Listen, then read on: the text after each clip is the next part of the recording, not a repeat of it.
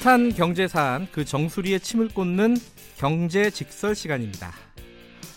지난주에 청와대에서 문재인 대통령이 신년 기자회견을 열었는데 어, 경제에 대한 얘기가 단연 어, 줄을 이뤘습니다.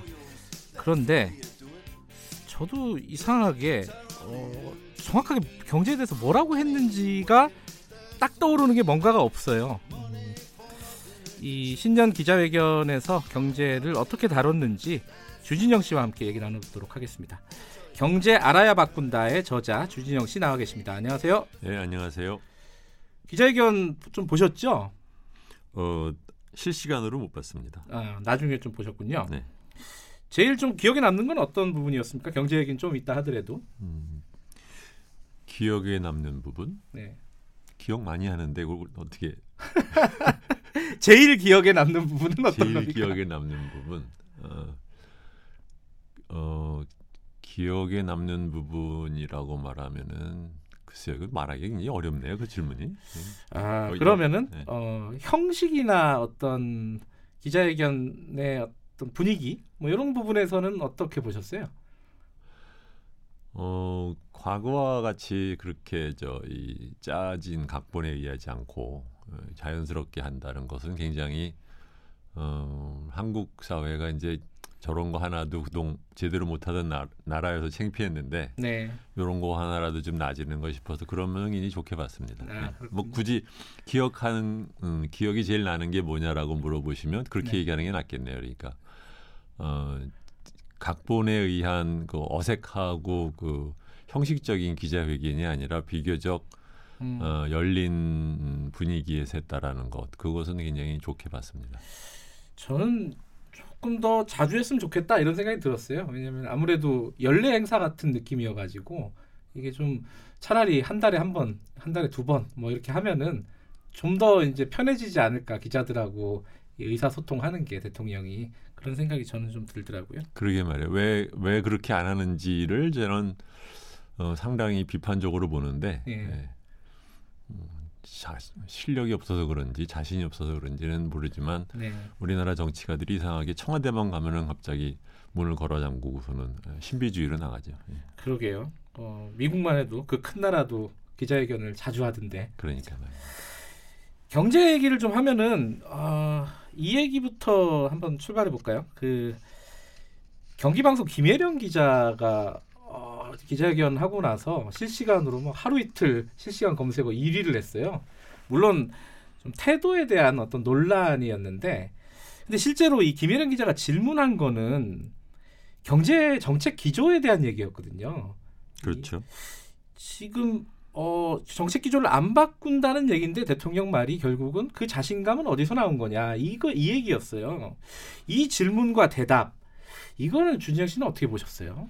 사실 다시 보게 된 이유도 어, 그, 그 때문에 보게 됐는데 아, 하도 말이 많아서? 뭘 예. 어떻게 했길래 그러나 싶어서 이제 처음부터 쭉 음, 돌려서 봤는데 네, 보면서 아무런 저는 저걸 왜 무슨 저걸 갖고 문제를 삼나라고 음. 어, 도리어 그걸 문제 삼는 것 자체가 도리어 이상하게 느껴졌. 아. 그래요.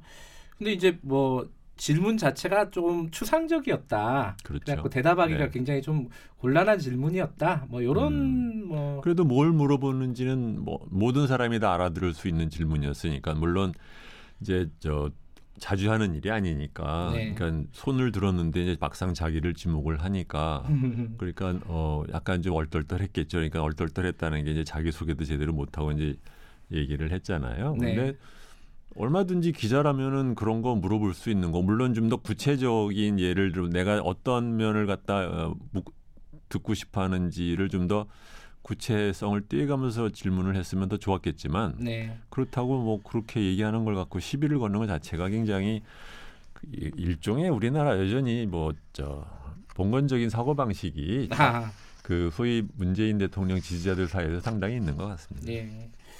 자 경제와 관련된 거는 뭐 이제 기자회견 전에 연설을 할 때도 경제 얘기가 상당히 많이 포함되어 있었고요. 그렇죠. 그리고 실제로 질의응답에서도 경제 관련 질의응답이 꽤 많았어요. 음. 경제 관련된 대통령의 어떤 답변이라든가 연설이라든가 이거는 일단 총평부터 한번 들어볼까요? 이제 방송을 듣고 나서 그, 그 모두 연설문을 다시 한번 읽어보기까지 했어요. 예, 근데 아, 저렇게 준비를 해서 한 것 쳐놓고는 네. 굉장히 실망스러운 내용이었다. 뭐 그런 아, 생각을 실망스러웠다. 했습니다. 네, 네. 어떤 부분이 실망스러웠을까요? 이게 대통령이 예, 그렇게 얘기를 할 때는 첫 번째로는 자기가 전달하고 싶어하는 메시지가 무엇인지가 확실해야 되고 네. 그 메시지 뒤에는 어떤 스토리가 있어야 되는데 네. 그런 것은 하나도 없고 음. 음, 우선 어, 전체적으로 지루했죠. 아, 지루했다. 그 다음에는 왜 지루하게 됐냐면은 뒷부분의 상당한 부분을 네. 어, 국민들이 에, 궁금해하고 또는 힘들어하는 부분에 대한 얘기는 음, 하지를 않고 음, 무슨 저 정부 부처 국장이나 뭐 장관 정도가 하는 업무 보고 하듯이 네. 뭐 이거에 1조 쓰겠다, 저거에 2조 쓰겠다, 뭐 이런 얘기를 갖다 줄줄줄 나열을 하니까 음, 듣는 사람도 남는 게 하나도 없고 그 1년에 한 번 하시는 기자회견 자리에서 저런 얘기를 한다는 것 자체가 저는 상당히 이해하기가 어려웠습니다. 국민들이 궁금해하는 부분들, 음. 관심 있어야 할 부분들이 어떤 부분이었다고 생각하십니까? 어, 지금 많은 사람들이 얘기를 하는 게 네.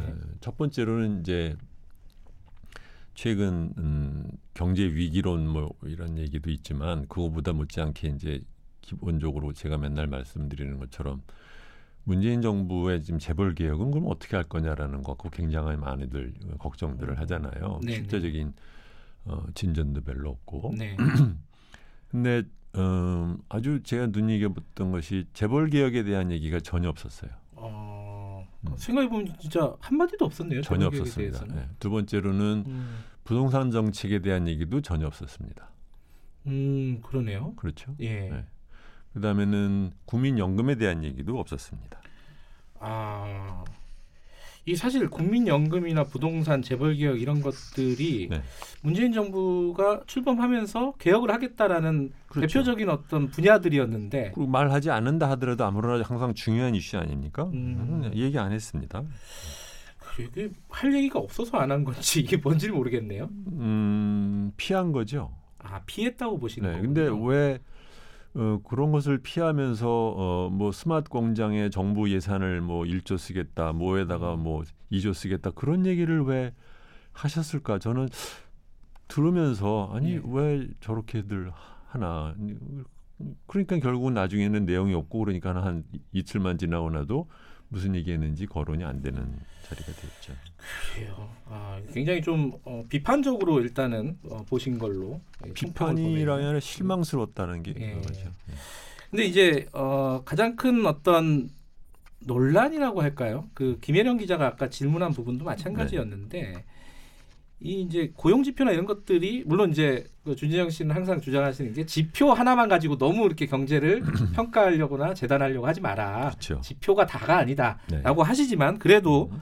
고용 지표나 이런 부분들이 안 좋은 건 사실이고요. 음. 그러니까 이, 이런 상황에서 어, 대통령도 이 부분에 대해서 부진하다라는 말은 했어요. 음. 어떤 약간 반성의 그런 그렇죠. 발언들은 있었는데 정책 기조는 바꾸지 않겠다고 또 얘기를 했어요. 그렇죠. 예. 그런데 또 따지고 보면 어, 예전에 정책 기조는 성, 어, 소득 주도 성장 뭐 이런 얘기를 많이 했었는데 이번엔 또 혁신 이런 얘기를 또 많이 했단 말이죠. 그렇죠. 이게 바뀐 거냐 안 바뀐 거냐 바뀔 거냐 안 바뀔 거냐 음. 자, 이 그러니까요. 부분은 어떻게 그러니까 생각하십니까?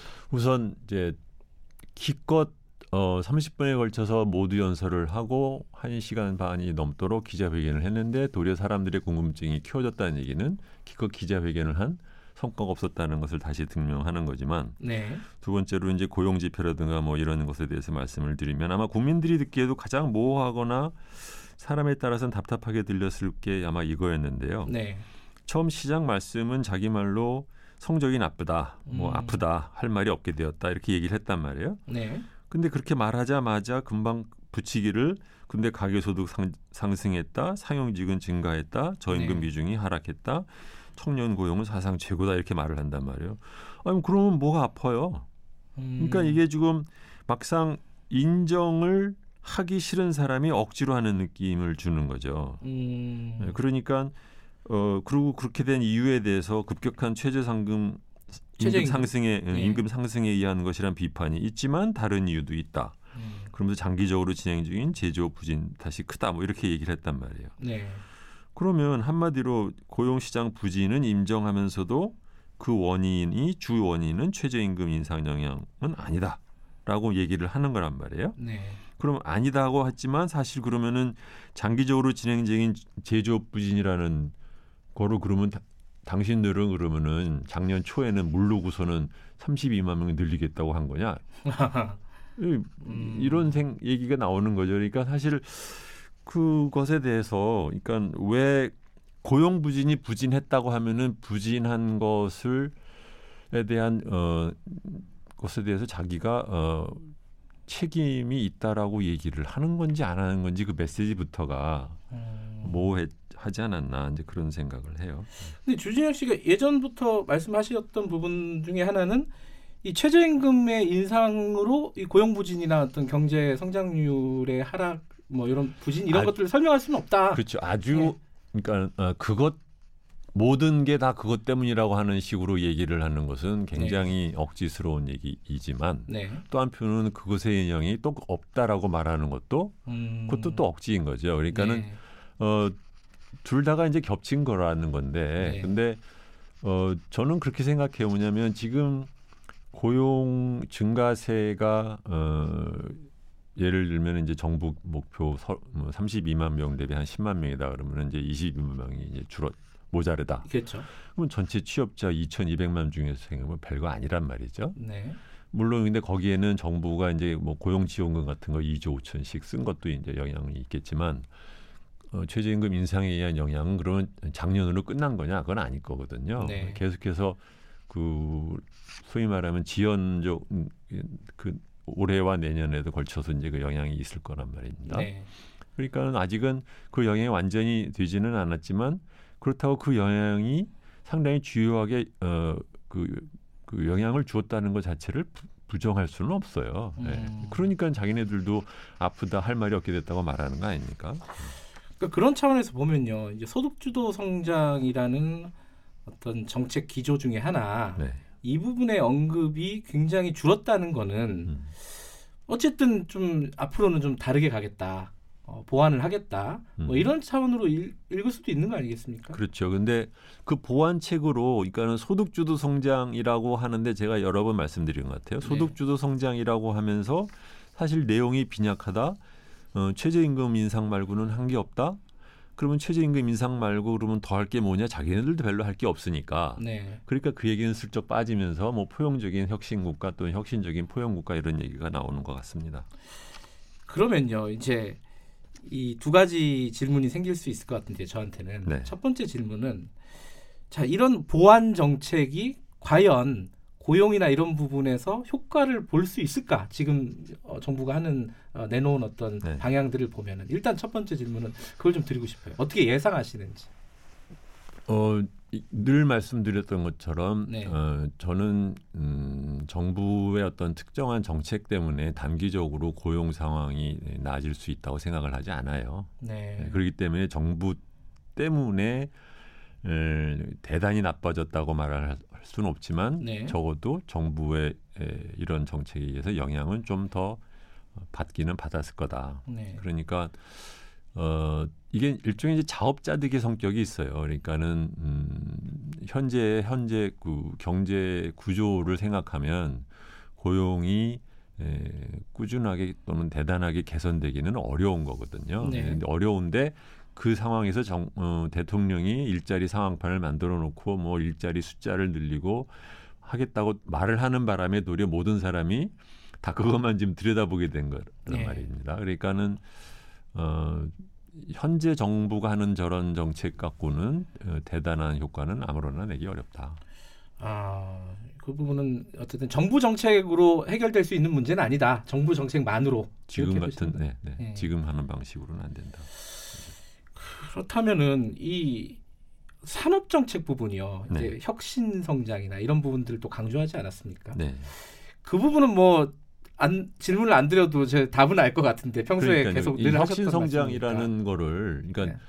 어, 결국은 민간 부분의 혁신인데 뭐 스마트 공장에 정부가 1조 2천 쓰고 뭐뭐 뭐, 에다가 뭐 2조 쓰고 이렇게 그 정부가 여기저기다가 여기 1조 저기 2조 이렇게 쓰면 혁신이 되는 거면 네. 너무 혁신을 우습게 본다라는 생각이 들어요. 저는요. 예, 그것은 어. 우리나라가 갖고 있는 그 혁신이 안 되는 가장 큰 이유는 그 각자가 그 기득권에 해당되는 뭐 재벌이라든가 아니면은 뭐 원청 부분이라든가 아니면은 뭐 노동자라든가 다들 어떻게 하면은 남들이 자기 쪽에 못 들어오게 이제 그 담벽 치고선 앉아가지고 일종의 이제 자리세 먹, 먹고 사느라고 도리어 새로운 일을 갖다 못하는 것인데 그런 그 지대 추구를 하게 되는 그 담을 갖다 허무는 과정에서 민간이 하는 것이지 정부가 담은 그대로 놔두거나 또는 담을 더 높게 하면서 막상 자기네들이 그 장에 들어가서 플레이어로 하겠다. 그게 혁신이라고 생각하면 그거는 그거는 정말 안 될 얘기입니다.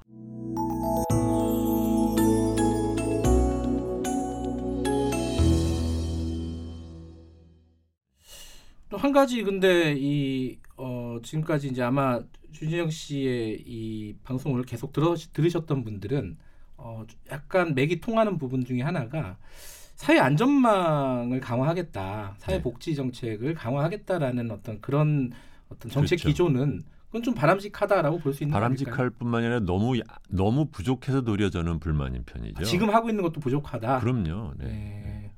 어느 정도로 해야 되는 겁니까, 당장? 당장 하나는 이제 실업 보험에 대해서도 지금 작년 대비 한 10% 정도 올렸다는 네. 거잖아요. 그렇지만 기본적으로 어, 이게 최저임금 수준에 맞추는 실업보험으로 우리나라에 지금 4, 50대에서 실업이 나오는 사람들한테는 택도 없는 얘기거든요. 음. 네. 두 번째로는 아동수당 얘기를 하는데 지금 물론 없는 것보다는 낫습니다. 이제 도입했으니까 훨씬 뭐 좋기는 하지만 어, 아이를 기르는 비용이 갑자기 일곱 살 되면은 갑자기 어, 공짜가 됩니까? 아니잖아요. 네. 네. 지금 유치원 같은 것도 물론 여러 가지 문제가 있다고 하지만 정부가 끼케야 목표로 삼은 게 공립 국공립에 의한 비중을 뭐 임기 내에 40% 하겠다라는 것도 어 저는 도리어 더 급 약간 무리스러울 정도로까지 해가면서 예를 들면 뭐 대규모로 현재 사립 유치원들을 정부가 어, 인수를 해가면서까지 하든가 해서 훨씬 더 그 과격할 정도로 느낄 정도로까지 가지 않으면 안 된다. 이제 그렇게 생각을 해요. 그래요. 근데 이게 사실은 어떤 복지 정책을 확대하겠다라고 어떤 구체적인 정책을 내놓으면은 사실은 포퓰리즘이다. 그죠? 그리고 그 재원은 어떻게 마련할 거냐 도대체. 뭐 우리 그 예산이라는 게 되게 경직적인데 뭐 그런 어떤 반론들이 항상 나오지 않습니까? 그 반론에 질질 끌려가는 것 자체를 저는 이제 비판적으로 생각을 합니다. 아 그런 반론에 끌려가지 말고 보다 과감하게. 네, 아니 그러니까 뭐 음. 지금 음, 이미 여러 번 많은 사람들이 얘기를 해서 아시겠지만 대개들 다른 나라들은 지금 보통 그 GDP의 거의 네. 한20% 정도를 사회부장 쪽에 써요. 네. 우리나라는 10%를 씁니다. 네. 예. 그러니까 아니 다른 나라들은 뭐 바보라서 20%를 쓰고 우리는 뭐 특별한 수가 있어서 10% 쓰면서 제대로 된 사회를 만들 수 있느냐? 자본주의라는 것이 어 소위 말하면 역동적으로 어그 사람들이 갖고 있는 에너지를 갖다 그 발현시키는 데는 굉장히 좋은 제도이지만 그것을 사회적으로 그 떨어져 나가는 사람들을 해결하지는 못하는 문제를 갖고 있다는 것은 이미 지난 20세기 100년을 통해서 이제 모든 사람들 서구의 사람들이 알게 된 것이고 그것에 대한 해결책으로 어떻게 보면 이제 compromise 그러니까 타협이라고 하는 것이 하나는 적극적인 기업의 그, 그 경제를 하려고 하는 의욕은 어, 북돋으면서 대신에 거기에서 경쟁에서 어, 낙후되거나 아니면은 어, 본인이 직접적으로 이제 소득을 만들어내지 못하는 사람들에 대해서는 정부가 이제 그뭐 세금을 통해서 걷어가지고서는 보완한다라는 이 전체적인 그 균형이라는 네. 것에서 한국은 멀리 떨어져 있는 사회잖아요. 그러면 한시 음. 앞이 그걸 어떻게 갈 거냐를 고민을 해야지. 네. 자꾸 어 그냥 이렇게 찔찔찔찔거리고 있다라는 느낌이 많이 듭니다. 그런 어. 면에서는 좀 더 과감할 필요가 있다. 최근에 이제 그 영국의 캠브리지 대학 그 장하준 교수요. 네. 그 언론들과 여러 언론들과 인터뷰한 걸 봤는데 거기서도 장하준 교수가 아주 적극적인 심지어 뭐 이제 지극 그, 지극히 좌파적인 그런 어떤 복지 정책을 펴야 된다 지금 그런 얘기를 했어요. 그 얘기는 아마 지금 준영 씨와 맥이 같은 거죠? 아니 장하정 교수 이전에 그런 네. 얘기를 하는 사람들이 굉장히 많습니다. 네. 우리나라에서도. 네. 근데 네. 이상하게 지금 정부만 하더라도요. 그러니까는 일종의 그 자기들이 쓰는 그 경제부처 인사들을 보면 네. 다들 그 재정 보수주의자들을 써요 막상. 아 네. 말은 그렇게 하면서도 네. 실제로 인사를 할 때 보면은 네. 굉장히 재정적으로 보수적인 사람들이 네. 쓴다. 네. 그리고 실 아니 실제로도 드러나지 않습니까? 지금 2년에 걸쳐서 세수를 어, 그뭐 의도적이라고 보이기까지 하도록 어, 과소 추계를 해가지고 실제적으로 세금을 더 많이 걷고 네. 어, 여전히 지금 어, 통합 기준으로 치면 우리나라가 재정 흑자를 보고 있는 나라이고 네. 그러니까는 하다못해 이런 걸로 보수적인 IMF나 OECD도 돈 좀 더 쓰라는 거 아닙니까? 네. 네. 다른 사람들도 아니고 그런 면에서는 참 그 재정 보수주의자에 해당되는 서구의 그런 국제 기구에서도 말할 정도면 우리가 네. 얼마나 지금 과거의 그 망령에 사로잡혀 있는지가 저는 잘 드러난다고 생각을 하는데 네. 이상하게 모두들 보면은 그런 걸로는 이렇게 소극적인 저는 참 이해를 잘 못하겠어요. 근데 이 오늘 얘기와는 약간 결이 다르긴 한데 네. 장하준 교수가 얘기한 어떤 산업 전략 부분은 주진영 씨의 말과는 좀 많이 배치되는 내용들이더라고요. 그러니까 국가가 적극적으로 정부가 적극적으로 혁신이나 이런 부분들에 돈을 쓰고 나서야 된다. 아까 말씀하신 어 이게 정부가 어디에 1조 쓰고 2조 쓰고 이런 것들 진짜 하등 중요하지 않다라는 말하고는 약간 배치되는데 이 부분은 어떻게 보셨어요? 음, 구체성이 없는 약간 뭐 뭐라고 합니까? 이제 허공에 대고 하는 소리 같이 저는 들립니다. 아, 그러셨어요? 네. 알겠습니다. 그럼 마지막으로요. 이 문재인 대통령이 집권 3년 차 이제 중반기로 넘어가면서 네. 성과를 내겠다라는 말을 굉장히 강조했어요. 네. 특히 이 성과라는 말은 경제 부분에 어, 강조를 찍은 말이겠죠. 네. 어떻게 예상하십니까? 이 문재인 대통령이 말하는 성과는 조금 지표하고 연관돼 있는 거일 수도 있는데 어, 주진영 씨가 보시기에는 어떤 성, 일정 정도의 성과 어, 예상하실 수 있겠습니까 지금?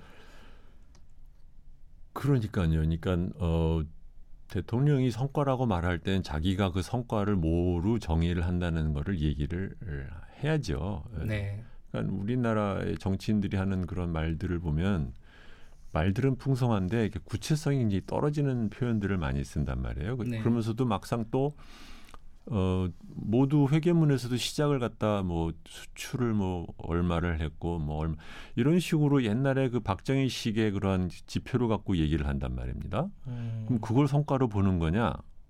마치 그거를 성과로 말하는 것처럼 얘기를 했어요. 근데 그 어느 저 나라의 예를 들면 뭐, 뭐 미국의 대통령이 됐든 영국의 수상이 됐든 독일의 수상이 됐든 자기네들 연두 기자회견 하는데 우리나라 올해는 수출이 얼마였고 인, 인, 뭐 전체 뭐 소득이 얼마였고 이런 얘기를 음. 합니까? 안 하잖아요.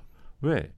그거는 수상이나 대통령이 자기가 뭐 하는 일이 아니라는 생각을 하는 거예요. 그건 기본적으로 네. 경제에 참여하는 사람들이 만들어내는 것인데 그걸 마치 자기네들이 목표를 정하면 뭐 할 수 있는 것처럼 말을 하는 것 자체가 네. 굉장히 웃기는 얘기이고 네.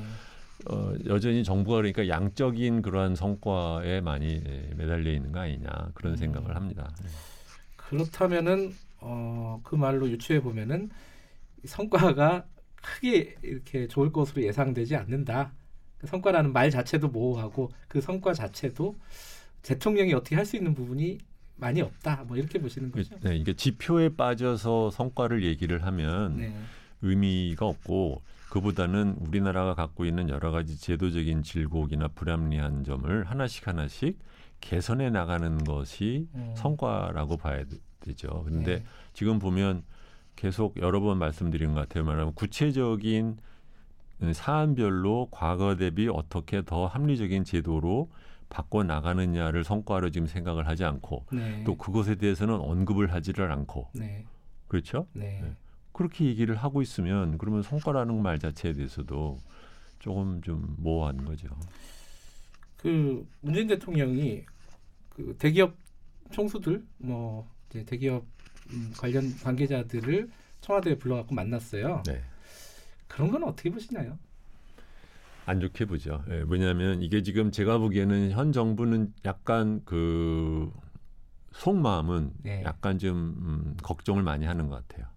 자기네들도 뭐 지지율 많이 내려가고 그 대부분이 이제 민생 때문에 그렇다고 예, 경제 때문에 그렇고 그렇죠. 다, 그 사람들도 뭐 바보가 아닌데 다 알지 않습니까? 네. 근데 막상 뭘 뾰족하게 어, 할 수건은 없고 과거 하던 것을 인정을 하기는 싫고 그러니까는 어, 일종의 이제 쇼라고 할까요? 뭐 이런 음. 거를 뭐 하는데 사람들 뭐 100명, 200명 모아놓고 간담회 한다 이런 걸로 뭐가 되는 건 아니고 그냥 사진 찍고 국민들한테 막 아, 대통령이 뭐 한다 이렇게 보여주는 것 같은데 저는 국민들이 어떻게 보셨는지 모르지만 제가 보기에는 대통령 그 기자회견 하실 때도 보면은 딱 드러난다고 봐요. 뭐냐면 문재인 대통령이 갖고 있는 그런 좋은 품성과 어, 이 따뜻한 그 마음 이런 것들을 잘 드러나지만 이슈를 보면 문재인 대통령이 남북 관계 이슈나 예.